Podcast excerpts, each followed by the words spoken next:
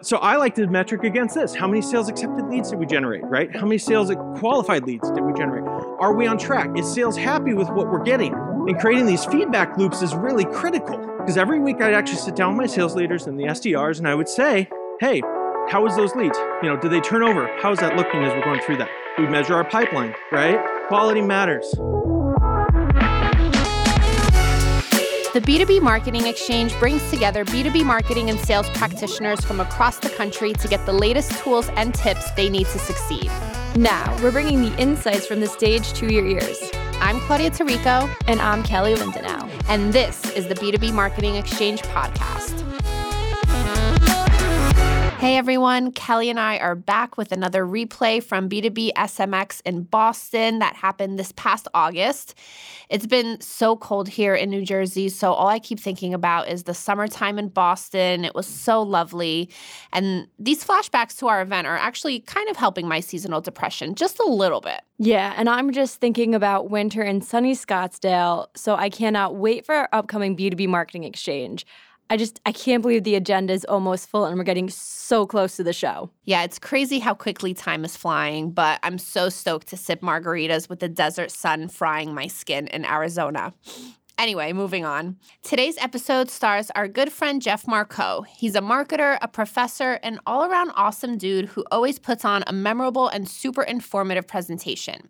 In fact, Jeff will be doing a keynote in Arizona this February, so if you like what you hear today, you're definitely going to want to grab a pass to B2BMX. Absolutely. And shifting things back to B2B SMX for Jeff's session, he dove into how marketing can transform to become one of the most strategic elements within the business today and ensure that marketing execution is tied to the right goals and objectives.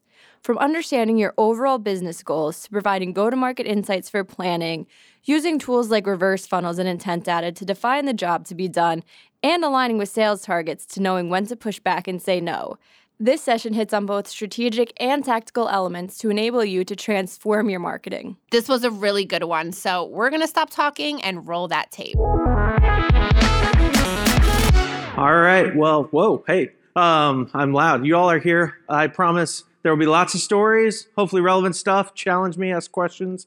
Um, but I can say everything that we're going to touch on in here, I've literally talked with either a Fortune 100 publicly traded company or a small startup or a well funded startup, and they've all had issues across the spectrum. So hopefully you'll find this actually very relevant. I am a fan of less is more, except for pizza and paychecks. Now, my slide deck may not totally reflect that, but the principles within it should. So let's dive in because we got a lot to cover. You don't care who I am, so we'll skip through that. All right, how many of you are metriced on MQLs? Only a few hands. Okay, uh, quick shout outs. How many of you are metriced on opportunities? Couple. All right, about a third. How many of you on closed won revenue? All right, even fewer hands. Awesome. Cool. Good, just kind of a, a barometer as we're getting started there. But I have a confession to make. I was once a fluffy marketer, just like probably many of you, or many of your teams. Uh, if they have been back in the day. I worked at Microsoft where we had a bill of materials. I just had to check some boxes and ship that product marketing stuff out, and good luck. I had a team that I took over where we would send you an email nurture. You didn't even have to open it. But if we won that deal, yes, we took credit. And this is the stuff that has hurt our relationship with sales. More and more, the more sellers I talk to and the more of these things I run into that we'll cover today, I understand why sales doesn't like marketing. And I can actually relate to them because we are fluffy marketers very often. So hopefully when you leave the session, you have one or two nuggets to which you can walk away and be less fluffy than you were when you came in. So let's dive in as we get started on that. So how did I make this shift? And these are the sections we're going to cover today. We are recording. We're going to go fast because we got 30 minutes to go. Can we get our timer started too? Thank you. So first, this sounds really obvious and simple. I understood the business goals and objectives. We'll unpack that. I figured out what was that job to be done and how realistic was that job that I was trying to do. I needed to pivot my metrics. I needed to go from fluffy metrics to things that my sales team actually gave a crap about. I then started enabling my teams to think about the return on effort, not just the return on investment, because time is our most precious resource in the world. No one gets more of it. We pivoted to Agile. And while Agile means a lot of different things, we'll cover a couple key principles you can apply that aren't all crazy and, and going to send your team into a spiral, because that does happen too. I did it myself when I did that the first time. And last was we pivoted to account based everything and focused on predictable pipeline. So, how did we go through that? This is the journey we're going to go on as we go through our time today. Uh, timer's still not running in the front here, so I'll try to watch my watch. But a couple key things as you're going through this. You've got to make sure that your marketing efforts are aligned to the business. Well, no duh, Jeff. That's Captain Obvious, especially after lunch. You'd be amazed how often you're not, and how most of your random acts of marketing you get asked to do actually don't align to your business strategy. You have to keep it honest and or keep it real, saying this is what we can actually do or this is what we're limited by and have that conversation with the business regularly. And the last one you have to do is we're going through all these is make sure you're constantly aligned to sales. Because when pressures hit, who's the first budget to get cut? Marketing, right? And it's because I can add more sellers and theoretically hit more sales because they don't view marketing as critical. That's the hard reality. This is how we start to pivot that. All right, so we're going to start going through those points one by one. We're going to go quick because uh, we do have a lot to cover here. So, first, how do I understand the business? This is a framework I love to use. Take your pictures. We're going to go through it just super quick, but it's called VSEM the vision, the strategy, the execution, and the metrics in which we're going to measure it. And I did scrub it to protect the innocent of the companies that I did this for. The first is who do we want to be? What is our company vision? Then, what are the strategies that we need to do to accomplish those goals? They can be from operations, they can be from sales, they can be from marketing, right? They can be holistic to your business. What are the pivotal execution components we're going to do to accomplish that strategy? And last, how are we going to measure that success? Is it in number of new channel partners we signed up? Is it in revenue, right? Is it in maybe we gained an operational efficiency?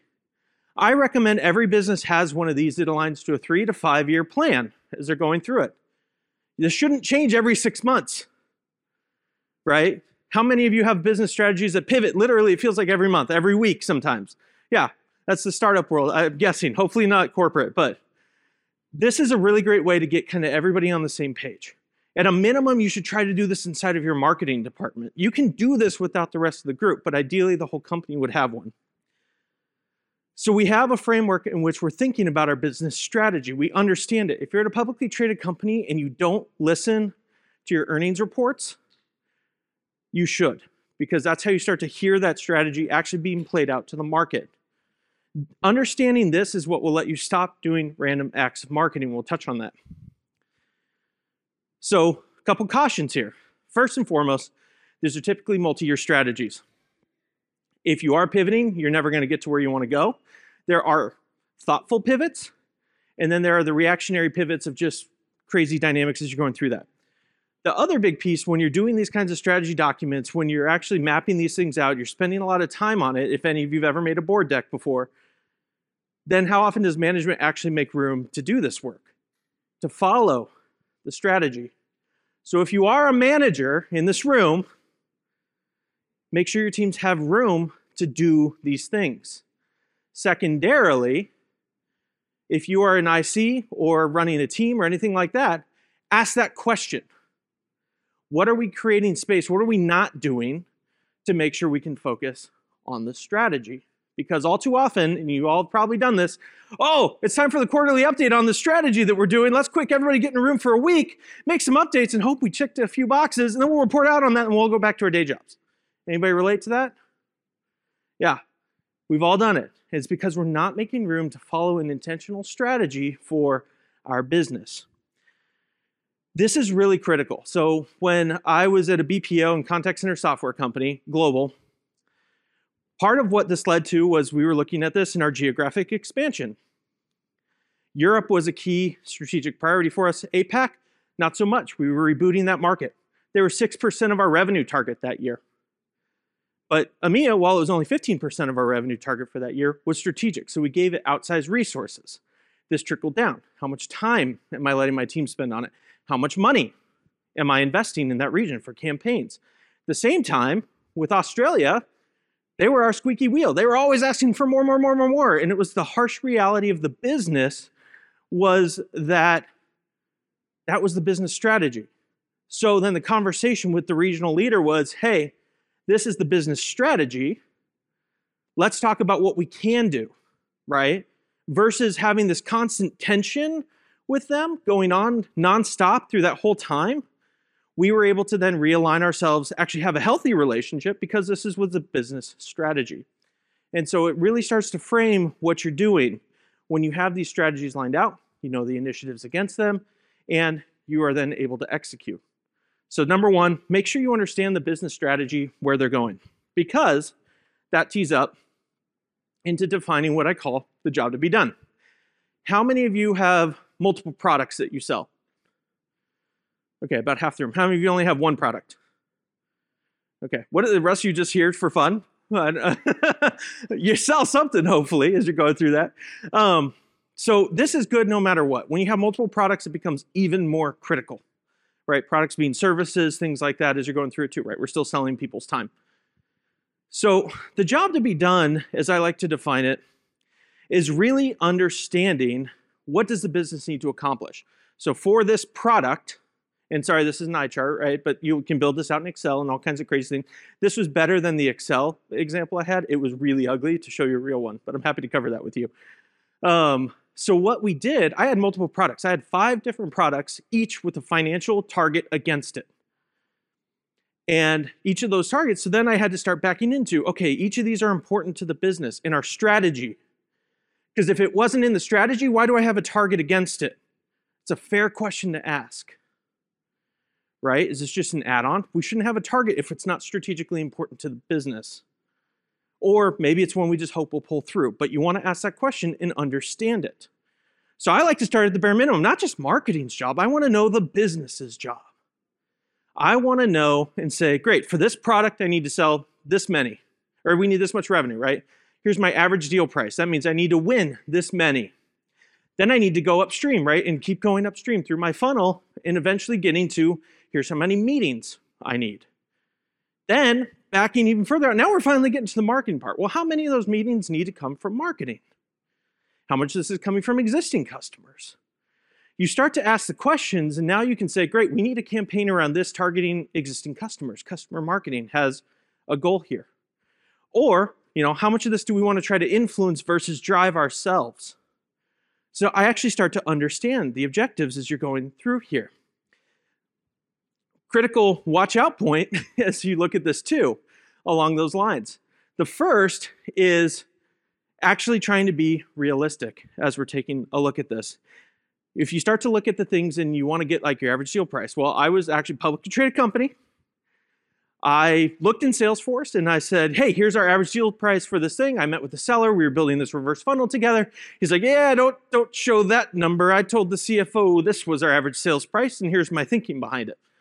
I was like, well, that's fun because you're about 3x what the data shows. So I built two models.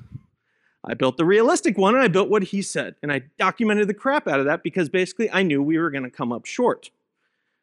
Right? And so you want to start to document your assumptions. You want to be looking for things that don't make sense. As you start to get into this, right, these are accounts that we're looking at, not necessarily leads. So, how many leads is it taking for you to get to an opportunity? I like to think in terms of marketing qualified accounts. How many accounts do I need to bring into this pipeline to meet our number? Because who buys? An account buys, right? With if you're in traditional enterprise, we're now up to what, seven to 11, I think is the new number. They're around that buying table as you go through that. So, I might need a gazillion leads to actually generate a real opportunity, right? Very often, right, we aren't starting at square one. You also want to think into, especially if you're doing annual planning, what's my current pipeline look like? How much of the current pipeline do I actually think might close?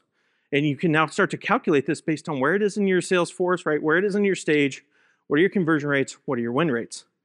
Now you also might be looking to be like, Jeff, my Salesforce data sucks. Anybody have perfect Salesforce data? Because you would be like the almighty there. I've met no one who has good Salesforce data. So as you look at that, one thing I like to call out to teams is look at where you're confident in your data. So typically, we're confident in our data when we're handing it off. So I like marketing to own SDRs because then I'm confident in the handoff. Sales says this is a great lead and we're going to work it. So I was confident up to that level. I don't know squat about the rest of the funnel, but I am going to try to measure it because I want my product marketers looking at that. We're looking at conversion rates, we're looking at velocity. How can we impact that? But then I'm also confident that sales, what are they? Coin operated. They like to get paid, so they're going to log those wins. Heck yes. So I knew that data was good. So we would use that data as our set to start to calculate our numbers as we were going through that. So you want to look at your current pipeline. Next, you actually want to understand how much is actually in market to attain this. So Jeff, how in the heck do I start to do that? And I'll hit on be reasonable here as well as we go through that. So actually, let's jump ahead a little bit. So um, I like to start to dig a little bit in sizing up the realities, right? I want to define this for every product that I have. Now, I will also say one big thing we should be thinking about here is making sure that sales has a quota for this. I was just this week talking with a well funded private equity company uh, with software, and they're like, yeah, each of these products had a financial target. Well, guess what? Sales can sell whatever they want to get to their quota. It's not actually allocated based on how finance wants them to do it. Misalignment of strategy, impacting how marketing wants to go to market. They're trying to help the business reach their strategy, but sales is completely misaligned. I had a cybersecurity client I was working with as we were going through that. And with that cybersecurity client that I had, they were running eight different campaigns for things on their website. I said, Great, which of these is sales metric on? Two. I said, Okay, it doesn't make sense, but maybe. I said, Okay, so as we're looking at that, I said, Do you have a clear path from here to here? Well, no, I can't actually get from this campaign to this thing that salesperson cares about. I'm like, well, no wonder they're not picking up your leads. They're not paid on them. Hopefully, some of you can start to relate because that actually happened again with another hypergrowth, well funded VC startup I was talking about. The CEO's like, I want to do a campaign on this AI app. And guess what? The sellers weren't compensated on it. Therefore, they hadn't invested their time in sales enablement. There weren't the marketing collateral materials around it. It was just an add on. Separation because we didn't have a documented strategy, you couldn't really push back on the CEO and say, we're taking away these efforts around this. Is this a conscious pivot? Or is this a fluffy, random act of marketing that's going to spin cycles and piss people off and make people leave? Right? So I like to define how big is the world. So I, I'm a big fan of using intent data for a lot of different things. Um, but in this, it's really critical. So I've built my reverse funnel. I know for this product how much I need. And I know my sales cycle time. And I can actually zero in and say, is there enough in market actively right now for us to attain our goal over the next year? Or how short are we? You should be looking at this every quarter. We're about to keep going. How are we tracking against current pipeline, the goal for the year, how much is actively in market? Ideally, you'll know how much is actively in market showing up every week. And you actually have, and we'll hit on this in a little bit later, the predictable pipeline campaigns to activate against. I had just gotten some intent data when I was first standing this up, and my sales team gave me it was like 10, 15,000 accounts. Here's what we're going after next year, Jeff. It's like awesome.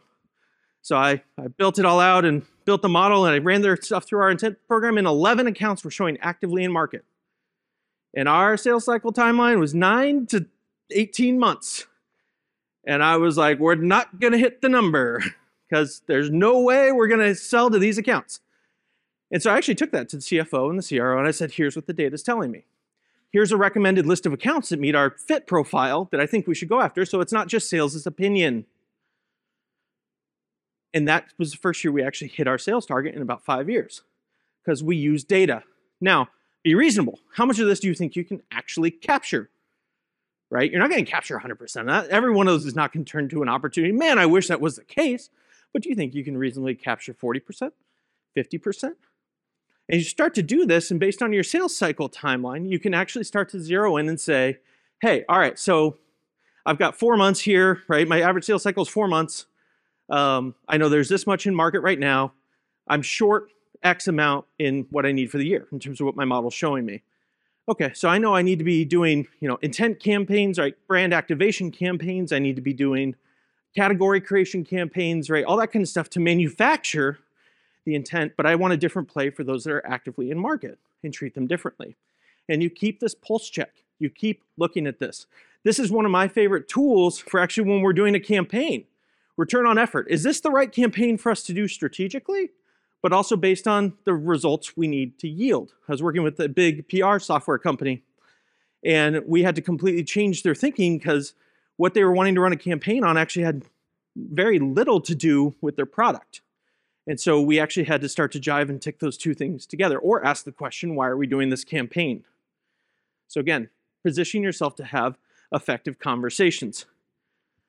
I also like to look at things like this, where I'm actually measuring the intent across the market over time with different products. As I'm going through that, I can see, hey, what's really hot right now? What's not hot right now? Hey, maybe we should be writing content about this. How is our com- competition doing? And using this as a constant barometer for how is my brand doing? How are we driving, right? Are we actually accomplishing our goal with our fit market, with the companies we care about? And so how realistic is this? Is this topic we're about to go run a major quarterly campaign on still relevant? Right? Those are good questions to ask before you start pulling triggers and developing content. Because once you start that path, good content takes time. And now all of a sudden you're launching it too late, and the market's gone by, and it falls flat. And whose fault is it? It's marketing's. Right? We've all been there. So, we want to define that job to be done. We want to compare our intent to the data in market. We want to align on our target accounts. Don't just take that gut list from sales, right? Do some sort of intelligence. At least define is this a good fit for us and what makes a good fit? You can do that on the back of a napkin. You don't need a fancy tool. There are fancy tools that do it. How much of the active market can we reasonably capture? How much net new on average are we seeing every week? And then you want to measure that pulse. Is that holding steady? Can I expect 10 new accounts every week? Can I expect expect a thousand new accounts every week showing active intent in what I have to sell. And you can then forecast that out. And now I actually understand how to get from where I am today, my current pipeline, active market intent, the delta I need, and what that regular cadence is, and how I'm going to start brewing that up. Very logical, but you'd be amazed. Very few companies actually think like that. All right, ca- cautions on this one. Document your assumptions, right? Sales cycle timeline, conversion rates, data quality, go where it's best. We talked about that with the Salesforce data as you're going through that. Make sure your targets are aligned to sales. Make sure you're not driving and doing campaigns against something they're not going to want to pick up. This is also critical with your SDR, BDR teams. How are they compensated? Are they comped less for marketing leads than they are for self source leads? If so, you have a problem. Because why would I do that? Why would I follow up with a marketing lead I get paid less, they're coin operated as well. Seen that five, six times in the last six months, right? Or the other fun one, they recreate the lead and make a new opportunity off of something you generate and you get no credit for it. None of this is the behavior the business wants.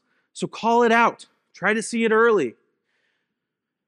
The other big thing what if it's unattainable? What does that start to look like there? And this is, uh, and you guys will get the slides out of this, but this is why I like to actually back into what's my cost per meeting as I'm going through that. Well, we need this many meetings. Okay, well, that's a, you know, $20 million budget. You're going to give me that? Well, no. Okay, so what needs to be real for us to do that? What is attainable? And that, now you actually have a model in which you actually know your cost per meeting.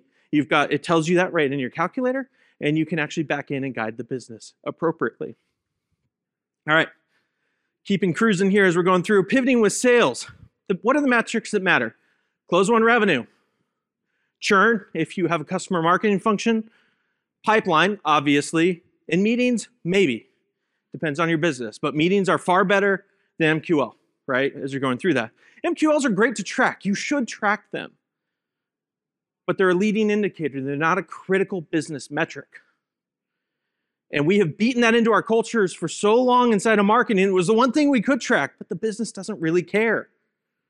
And so we have to retrain the business and we have to retrain ourselves to rethink that way. Now, some of you are like, Jeff, I completely disagree, but nobody's walked out yet. So there's also power in aligning with this. When I can stand in a room of sellers and say, all of your quotas are mine, I, my bonus is based on you hitting your number. I want to work with you to hit that number. There is power in that. Because now they know that you're aligned. You're not trying to do some fluffy metric. Let's be honest, we can game MQLs.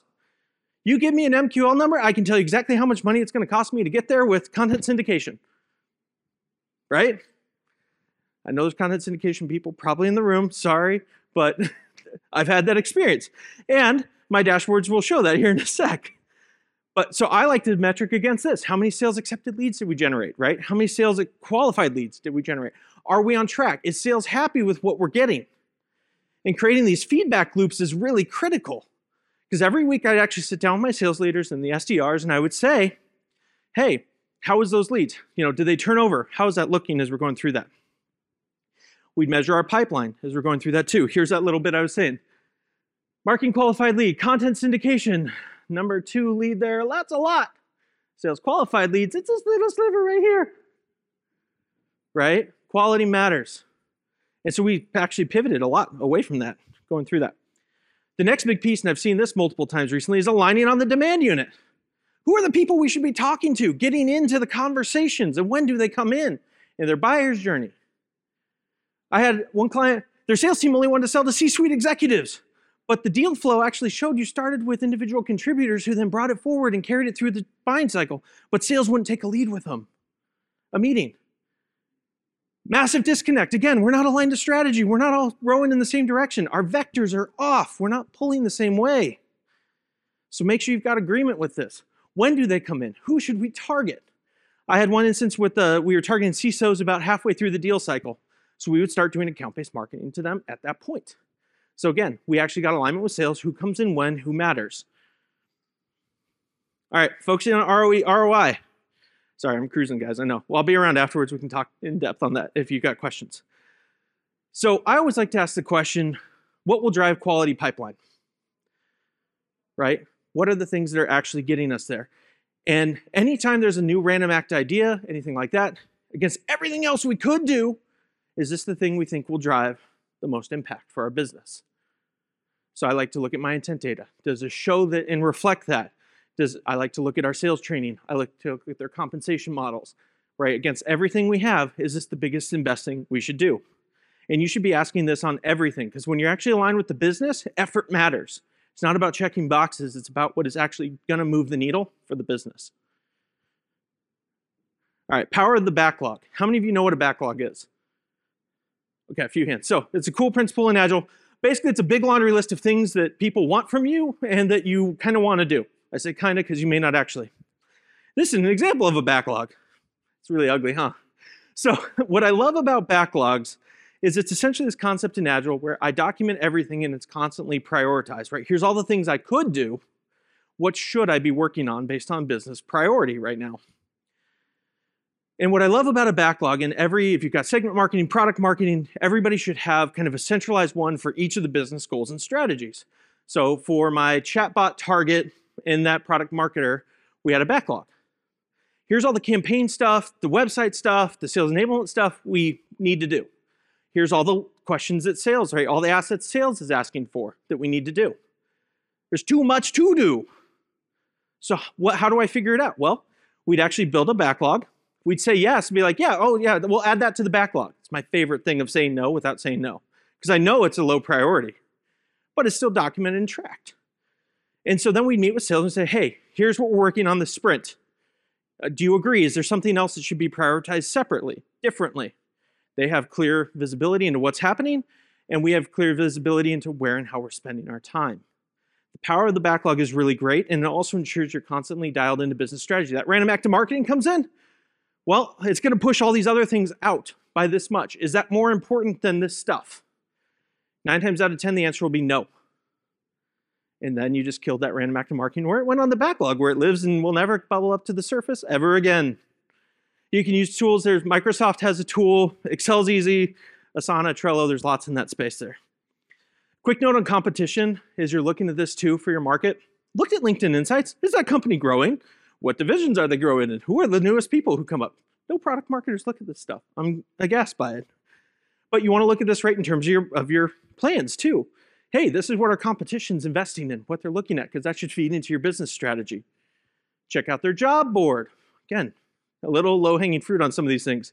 Uh, I found out a competitor was about to launch a self service trial based on what they were hiring for, and we beat them to it. because we had a heads up on what was going on. Look at what they're looking at on using your intent data. I can tell you if a competitor's had a cybersecurity attack and they're dealing with it, we want to go after their, their customers right now because I'm monitoring their intent data. What are they researching? All right, last piece here. I got about 60 seconds, so I'll keep it fast. Pivot to ABX. I'm a big fan of this concept of evergreen versus wave campaigns. Evergreens are these always on campaigns, right? They're showing interest in product A, they're showing interest in product B. I can grab those accounts, I can put them into a specific campaign that has great content that delivers value, and we run that campaign against them. What I call wave campaigns are the seasonal campaigns, product launch, something we want to do seasonally. But now I'm, I've actually reduced what I'm doing. I've actually thought through, hey, for this thing that has a goal against it, I have a campaign that's going to run for the whole year. Now, does that mean the content stays static? No. I've got things that I'm going to feed to it all year long, right? Hey, we're going to do a webinar. Well, which one of these does this align to? Well, it doesn't. Should we do it? Or, yeah, actually, it aligns to this one. Let's tweak it a little bit, and now we can help that. So you can start to really map stuff to this over time as you're going through that. And when you can start to do that, every single one of mine would have a campaign structure like this. There's high fit account, they're showing intent. I'm going to put them into this warm up campaign with advertising to the demand unit. If they interact with our ads, we kick them to the BDRs. If not, we send them a mailer. And it, was a con, it was a campaign and messaging strategy for every single thing that had a priority as we went through it there. All right, last little bit here. Across the funnel, how you should be thinking, not just in terms of top of funnel, right? We want to do that kind of play. High fit, high intent accounts, what we're doing there. How do I help sales through the funnel? Accelerating that, right? I'm aligned to the business. How am I helping with customer marketing, loyalty, and retention? How am I helping my accounts expand, right? But are these all aligned to business strategies? Because if they're not, it may not be the time for you to focus on this yet. At the business focus on net new acquisition, focus on that. If churn is an issue, how can we help? Now you're a strategic partner to the organization as you go through that. So, with that, we'll jump ahead there to the end. I know we're at the end of our time here. We flew through it really fast. I'm sweating, so if you can't feel that, um, and I'd love to connect with you all after you've got questions. All right, that's a wrap on Jeff. I'm always so drawn to talks that make you think about disrupting the status quo. We honestly have to start thinking outside the box more and, more importantly, get rid of all that fluffy marketing and the buzzwords we're also accustomed to. So, Jeff really nailed it. That's for sure. And that is a wrap on today's episode of the B2BMX podcast. Thank you all so much for joining us today. And to keep up to date on the latest issues, be sure to subscribe to our pod on your podcast player of choice. All right, with that said, catch us on LinkedIn and Twitter. We don't have a blue check mark because budgets are tight and I'd rather spend $8 on a cup of coffee, but either way, we'd love to hear your thoughts on our episodes as well as get your opinions on what other topics you'd like us to cover. So, with that, we'll see you next week.